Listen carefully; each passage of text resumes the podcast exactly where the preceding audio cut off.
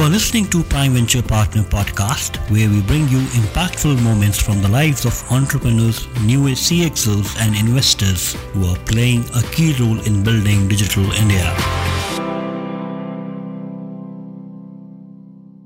Welcome to the Prime Venture Partners Podcast. We are delighted to have with us Mekin Maheshwari. He's been a very successful entrepreneur. He's had a long and a successful stint at Flipkart. Welcome, Mekin, to the podcast. Thank you, Amit. Happy to be here. Mekin, why don't you tell us a little bit about your career journey pre and post Flipkart? Sure. So I started my career, I did my engineering from Bangalore, and post that joined Yahoo when Yahoo Bangalore was about 20 people. Grew with Yahoo Bangalore, was there for about 4 years, worked in data long before it was cool to work in data, built mobile apps on SMS. But overall found Yahoo to be too slow. Quit Yahoo in 2006 to join a startup as the first hire. The startup was called Eugenie. I was there for about 3 years. We were acquired by an American company after 2 years. And again, I felt that things were moving far too slowly.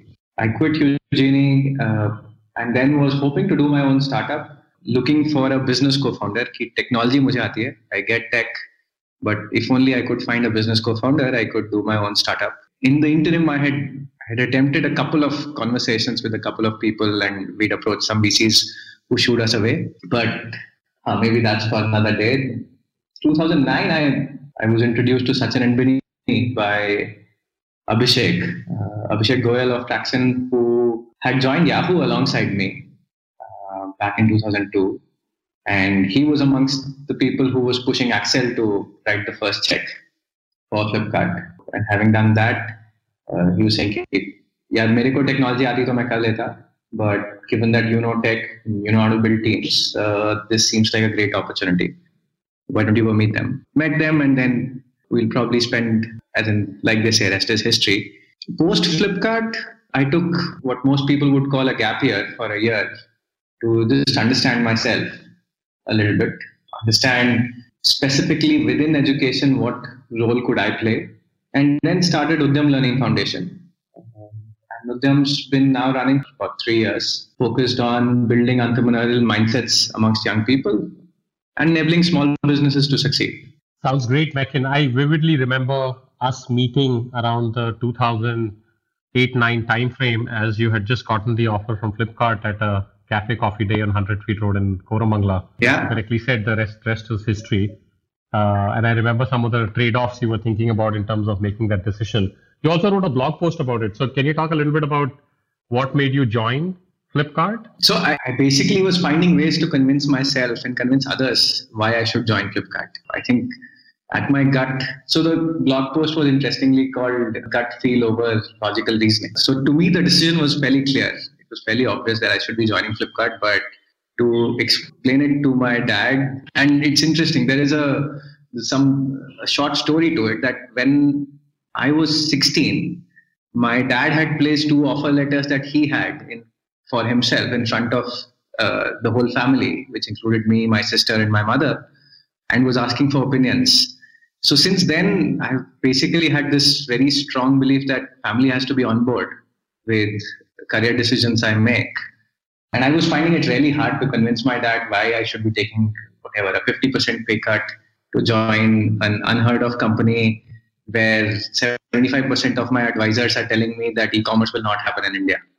So data nahi tha, lekin there was a strong gut feel that, hey, the people and the way they were approaching the problem seemed right. And it was mostly because of those two, right? That it was the people and the way they were approaching the problem. And a little bit of customer research that I had done, both myself as a customer and a whole bunch of other people who were their customers at that point. Sound great. How about the first few years as the CTO for Flipkart, right? You're just building out the company before we get to your head of HR role, which was itself a unique transition. Can you talk about the early days of tech and some of the lessons learned for many of our entrepreneur friends who might be listening to this podcast? Sure. So quick correction, I never took on the CTO title. I was VP Engineering and then President Engineering. But for most of the janta, there is very little difference between the two. I was the technology leader at Flipkart. The early years, like when I joined, we were about 5 engineers, a couple of interns, and we had processes that didn't exist, or there were little processes. So for example, the website would go down for a couple of hours every night, and that's the database update time where you were able to update prices and so on. And how do you move from there to doing basics right, like, hey, no downtime, that hey, we can figure out ways in which you can do simple things, simple database setups of master, slave, and then being able to read and being able to switch over, have load balancers.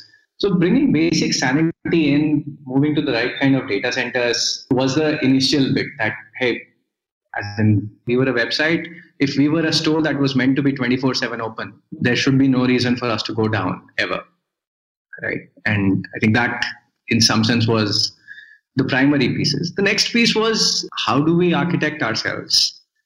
And I was very clear.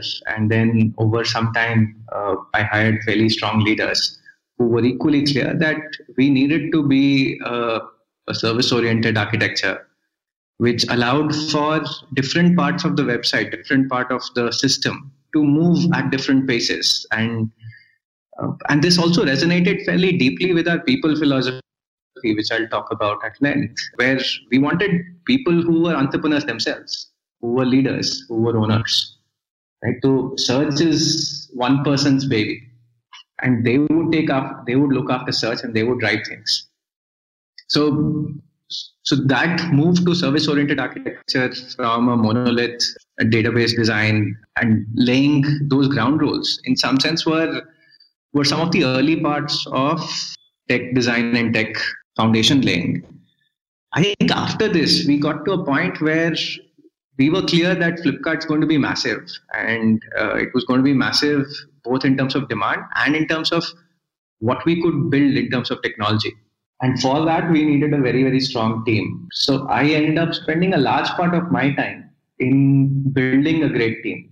And I count that as my largest professional achievement so far, which is the team that got built and the culture that got built in Flipkart Tech between 2009 to 2012. Sounds great. So if I look about technology and very early stage startups, you end up having two ends of the spectrum in terms of, you know, folks who are running technology, whether they're VP engineering or co-founder or CTO or whatever the title may be, which is that either people will over-engineer, over-architect, you know, over-design the system for, you know, Six Sigma, Five Nine reliability and so on, or others who will do it completely on jugaad, saying, look, let's get product market fit first. And, you know, if we live to see the day when things are scaling and growing, we can always architect, re-architect, rebuild, etc. What would you advise some of these sort of earlier stage entrepreneurs in terms of, like, what's a good middle ground or either side of the spectrum? In my opinion, it's okay to start either ways as long as you know how to get to the other end. If you do not have the capability to engineer and you're just making do for finding product market fit, you'll find product market fit, but then the speed at which you need to be able to build needs to be solid. I think of building technology as a constant evolution alongside the product, not disparate from the product. So wherever, in areas where you found product market fit, you better also find engineering fit. Right? We don't necessarily talk about engineering fit or technology fit. At reasonable levels of demand, your technology should start becoming scalable, just like your demand has become scalable. Till the time your demand is not scalable and is not scaling, it's okay for you to experiment. It's okay for you to make do with MVPs, both in terms of product as well as tech. But as soon as you have PMF, you better have technology fit, because then the demand doesn't wait. And we have enough skeletons lying in the internet space of organizations that hit product market fit, but did not hit technology fit. MySpace is my favorite example of a company that hit product market fit so well that they collapsed, or thanks to lack of technology, they collapsed. So yeah, I wouldn't say that you have to start one way or the other. Yeah, I would kind of agree with you, except that I think even prematurely over-architecting, over-engineering the product before you've got the customer, the demand side, the value prop really sorted can also be a little bit of a challenging thing for an early stage startup, because you'll over-engineer this, but you have no idea whether this is going to work for the customer. Yeah. So obviously the answer will vary for each area. I think the challenge there is often about, in the process of over-engineering, the assumptions that you then don't let go. Because as you are designing and architecting and engineering, without having real customer data, without having real customer insights, these are only your assumptions that are getting hard-coded into the system. And often those assumptions then last far longer, even in the face of real customer behavior. So that is dangerous if you over-engineer too much. Otherwise, tech over-engineering you can solve for. Just like tech under-engineering you can solve for. It's the mindset that you have about, oh, this is the right way of doing it or this is the wrong way of doing it. That may be a larger challenge. Sounds great. Let's jump to the interesting comment you made that you consider one of your largest, if not the largest, professional accomplishment to be building great teams. Can you talk a little bit about, what some of the lessons learned were, what some of your best practices were in terms of building teams and things that you perhaps didn't get right as you went along this journey? Yeah, I think first was just to be ambitious, that you can actually attract great talent and be proud of the mission that you are working for and go after and pitch, go after the best talent that you can find. So something fairly simple hack that we did was like people who were doing well at Flipkart, we would ask them that who are the 5 best people that you worked with? And then we would go after them. So that's one piece. I think second is just having a fairly strong hiring process, which was thought through. And there are some stories that Amit, you might be interested in, because in early Flipkart days between 2009 and 2010, we ended up interviewing close to 25 people from Google and hired 0. And we got a very, very bad name for it. Tum log apne aap ko samajhte ho kya ho kinds, right? Like who are these people? What is this company that interviews Google engineers and doesn't hire them? And when I reflect back now, that for most of our interviews, we had the technical pieces where a lot of the Google engineers excelled at, but we also had non-technical bits where for building something like Flipkart, we were very clear that people should have iterated post product market fit. People needed to understand, engineers needed to understand the impact of their decision on customers, and where and how that might have happened. And for whatever reasons, that the 20 odd people that we interviewed, we did not really feel that on those areas, we were finding fitments. I feel that having an opinion on what you want to build, like ideally having a thought through opinion on what kind of an organization do you want to build and how, and then being able to implement it through processes, even if it stands against traditional wisdom that, oh, Google engineers are the best, I feel is an important piece or is an important lesson. So first important lesson is just think about what kind of an organization do you want to build and then design systems and processes, especially hiring and performance around those core design principles. Got it. So let's sort of drill down into that a little bit, right? Yeah. Because you started so early, there wouldn't have been that many people that would necessarily have lived and seen the scale past product market fit. Now, of course, we see a lot of the Flipkart and ex-Flipkart Mafia and some of the other, internet large companies, right, where people have come out and had learned that 3, 4, 5 years of Flipkart experience. But back then, you perhaps didn't have a lot of that, right? So how did you then kind of build that early, founding engineering group of, 10, 20, 50 people? We are basically looking for foundational things at a very, very core, simple problem solving, design and architecture level. Were people able to understand limitations of their thought of the specific solutions that they were talking about? We weren't looking for people who knew a specific technology. So we never hired a Java engineer. And we're basically looking for people who could solve a problem and know up to what limitations their solutions work. So know the challenges with their solutions and ideally in some cases be willing to learn other methodologies or other ways in which the solutions could be scaled. I think it was primarily this bit of being able to learn, because like you said, most people in India had not necessarily already developed large distributed systems. A lot of large distributed systems got built, barring a few internet companies that were there. So I had done some at Yahoo. We'd seen some other companies do a little bit, but there were very few of those. So scale was, a lot of Flipkart engineers saw scale for the first time in Flipkart. But that was okay as long as they were willing to learn. They had this attitude towards understanding the why of things. This is a good solution, but why is this a good solution? And up to what limits is this a good solution? So our interview conversations were, if I may leap, they were often Socratic in nature. Right? Ki, acha, ye jo bol rahe ho, aap kyun bol rahe ho? just because something is a best practice. So the phrase best practice was actually not looked at kindly within Flipkart. You were expected to understand why is this a best practice, and specifically in technology. It was the expectation that you would understand that, oh, this is a best practice for these situations. It works here. And in some of these situations, it starts breaking. Because when you had people, so I'll give you an example of, if you had to design for failure, that's not a common practice in very, very reliable systems. And especially if you had to design for failure in process, the part that a publisher is saying that the book will be available tomorrow, but you know that that's not reliable. Now, how do you model that? If you don't figure out ways of modeling it, then you will end up creating customer experience that's not what we would be proud of. So challenges like these, you needed people to be thinking about both the business problems and the technology challenges alongside. And without them being able to do both of these, you would end up creating poor customer experience.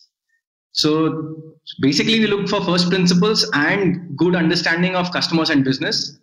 The one huge positive for Flipkart was that its engineers were also its customers. So we could place ourselves in the customer's shoes fairly easily. Sounds great. Very fascinating. Switching gears and now talking about your head of HR or kind of people leadership role. How did that transition happen? And more interestingly, what are some of the skills you could take with you from whatever you had done primarily as an engineering leader into the head of HR role? And what are the things that the head of HR role taught you that you never knew before? Sure. So post my head of technology role, for a year, I was running a couple of interesting startups within Flipkart. One in the digital media space, where we had a music app called Flight and eBooks.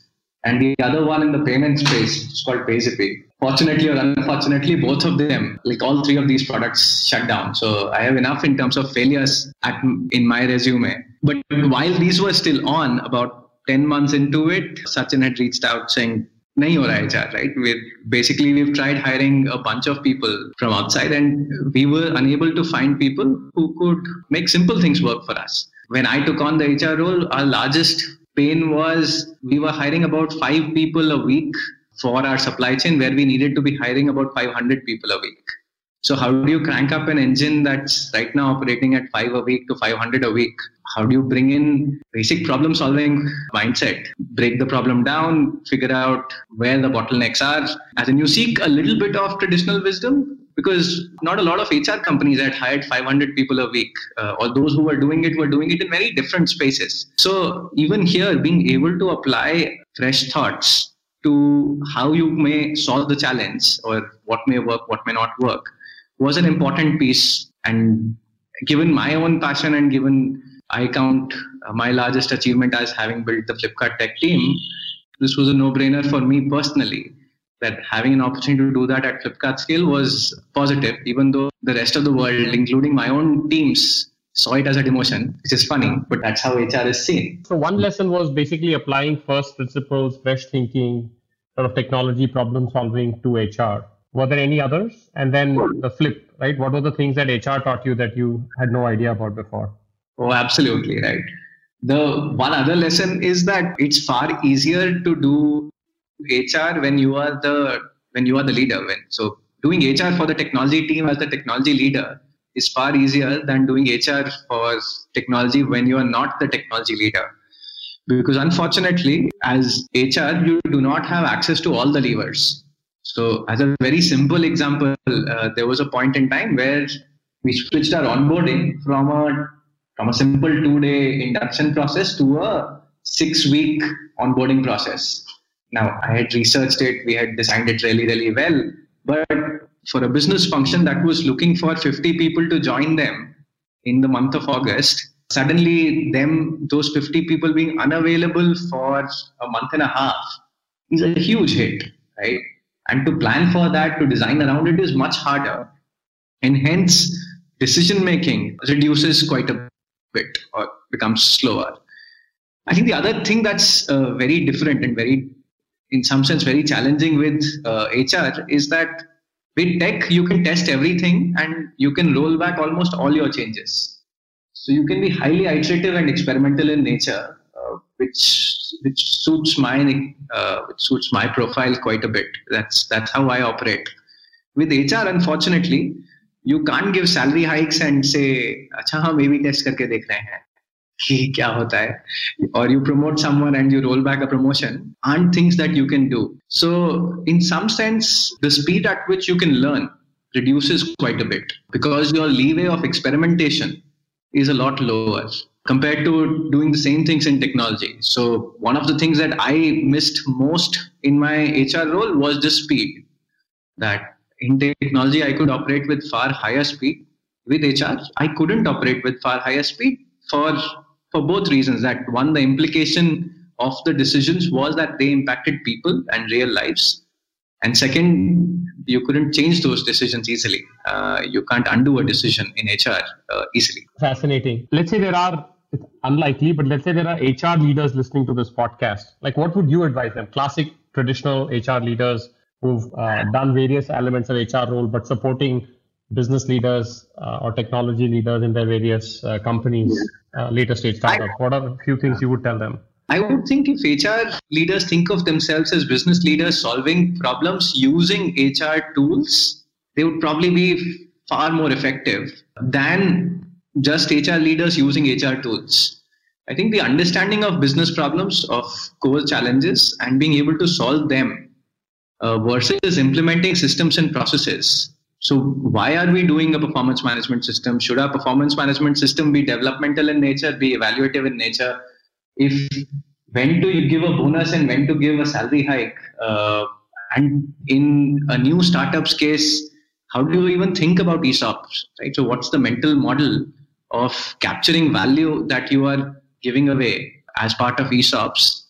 I think being able to design and think about these from a first principles point of view would be very, very helpful for a lot of HR leaders. If I had to say two words, it'll be as in business first, solve business problems. And use HR as the tools to solve those problems. Sounds great. Let's switch gears and talk about what you're doing now, but in particular, what is Udyam trying to accomplish and what have you learned in the last 3 years as you've been running it in terms of the grassroots level talent in India, who is going to be the next generation of entrepreneurs and so forth? So as I was exploring education, I realized that our education system does not learn. Right? Our education system has not learned much. Over the last 50, 70 years, it hasn't changed much, even though the world outside has gone from being a very violent manufacturing-led world to being now a services, knowledge-based world where careers are changing far more rapidly. But our education system continues to do what it was doing at least 100 years back. And one of the largest efforts of Udyam has been to enable the education system and as a result, youth, be more in touch with the real world, be more prepared for today. And I feel one of the simplest ways of being more prepared for today and tomorrow is to be more entrepreneurial. That phrase, even though for the startup ecosystem, it's catchy, it's sexy, it captures a whole lot of what's happening to the world around us. Just like an entrepreneur's world, the world today is changing very rapidly. And like an entrepreneur needs to be prepared and needs to actually be able to drive the change or at least adapt to the change, so does everyone else. So what we at Udyam do is to basically enable people to be more entrepreneurial, especially young people. We do that through building curriculum, which we've had success in working with state governments so that government schools start implementing these curriculums. And that curriculum is primarily a curriculum of doing. So it's not a theoretical book-based learning about entrepreneurship or learning about the new world, but actually doing stuff. So for example, a key element of the curriculum is students actually doing a real entrepreneurial project with real money. So we at Udyam have experimented with about 3,000 students where we've given them money to try out, do something entrepreneurial in a 2 to 6 week period. And we've been fascinated by what both the fact that they've been able to try something entrepreneurial and return the money, but the approaches they have taken, and in many cases, the kind of decisions that they have made. These aren't typical innovative ideas, but for people, for girls who are unable to talk and introduce themselves, to go inside buses or like trouble people by selling things to them, has been fascinating personal journeys for them. So we've been able to get state governments to do things like that. So we've been able to implement Udyam Udyam influenced curriculum in a couple of states and are in conversations with about 6 states right now to get the same done in those state government schools too. Fascinating, Mekin. This has been really good talking to you. Lots of interesting, exciting insights from Udyam to Flipkart and beyond. We'll try and wrap up here. Thank you so much for being on the podcast. Thank you, Amit, for having me.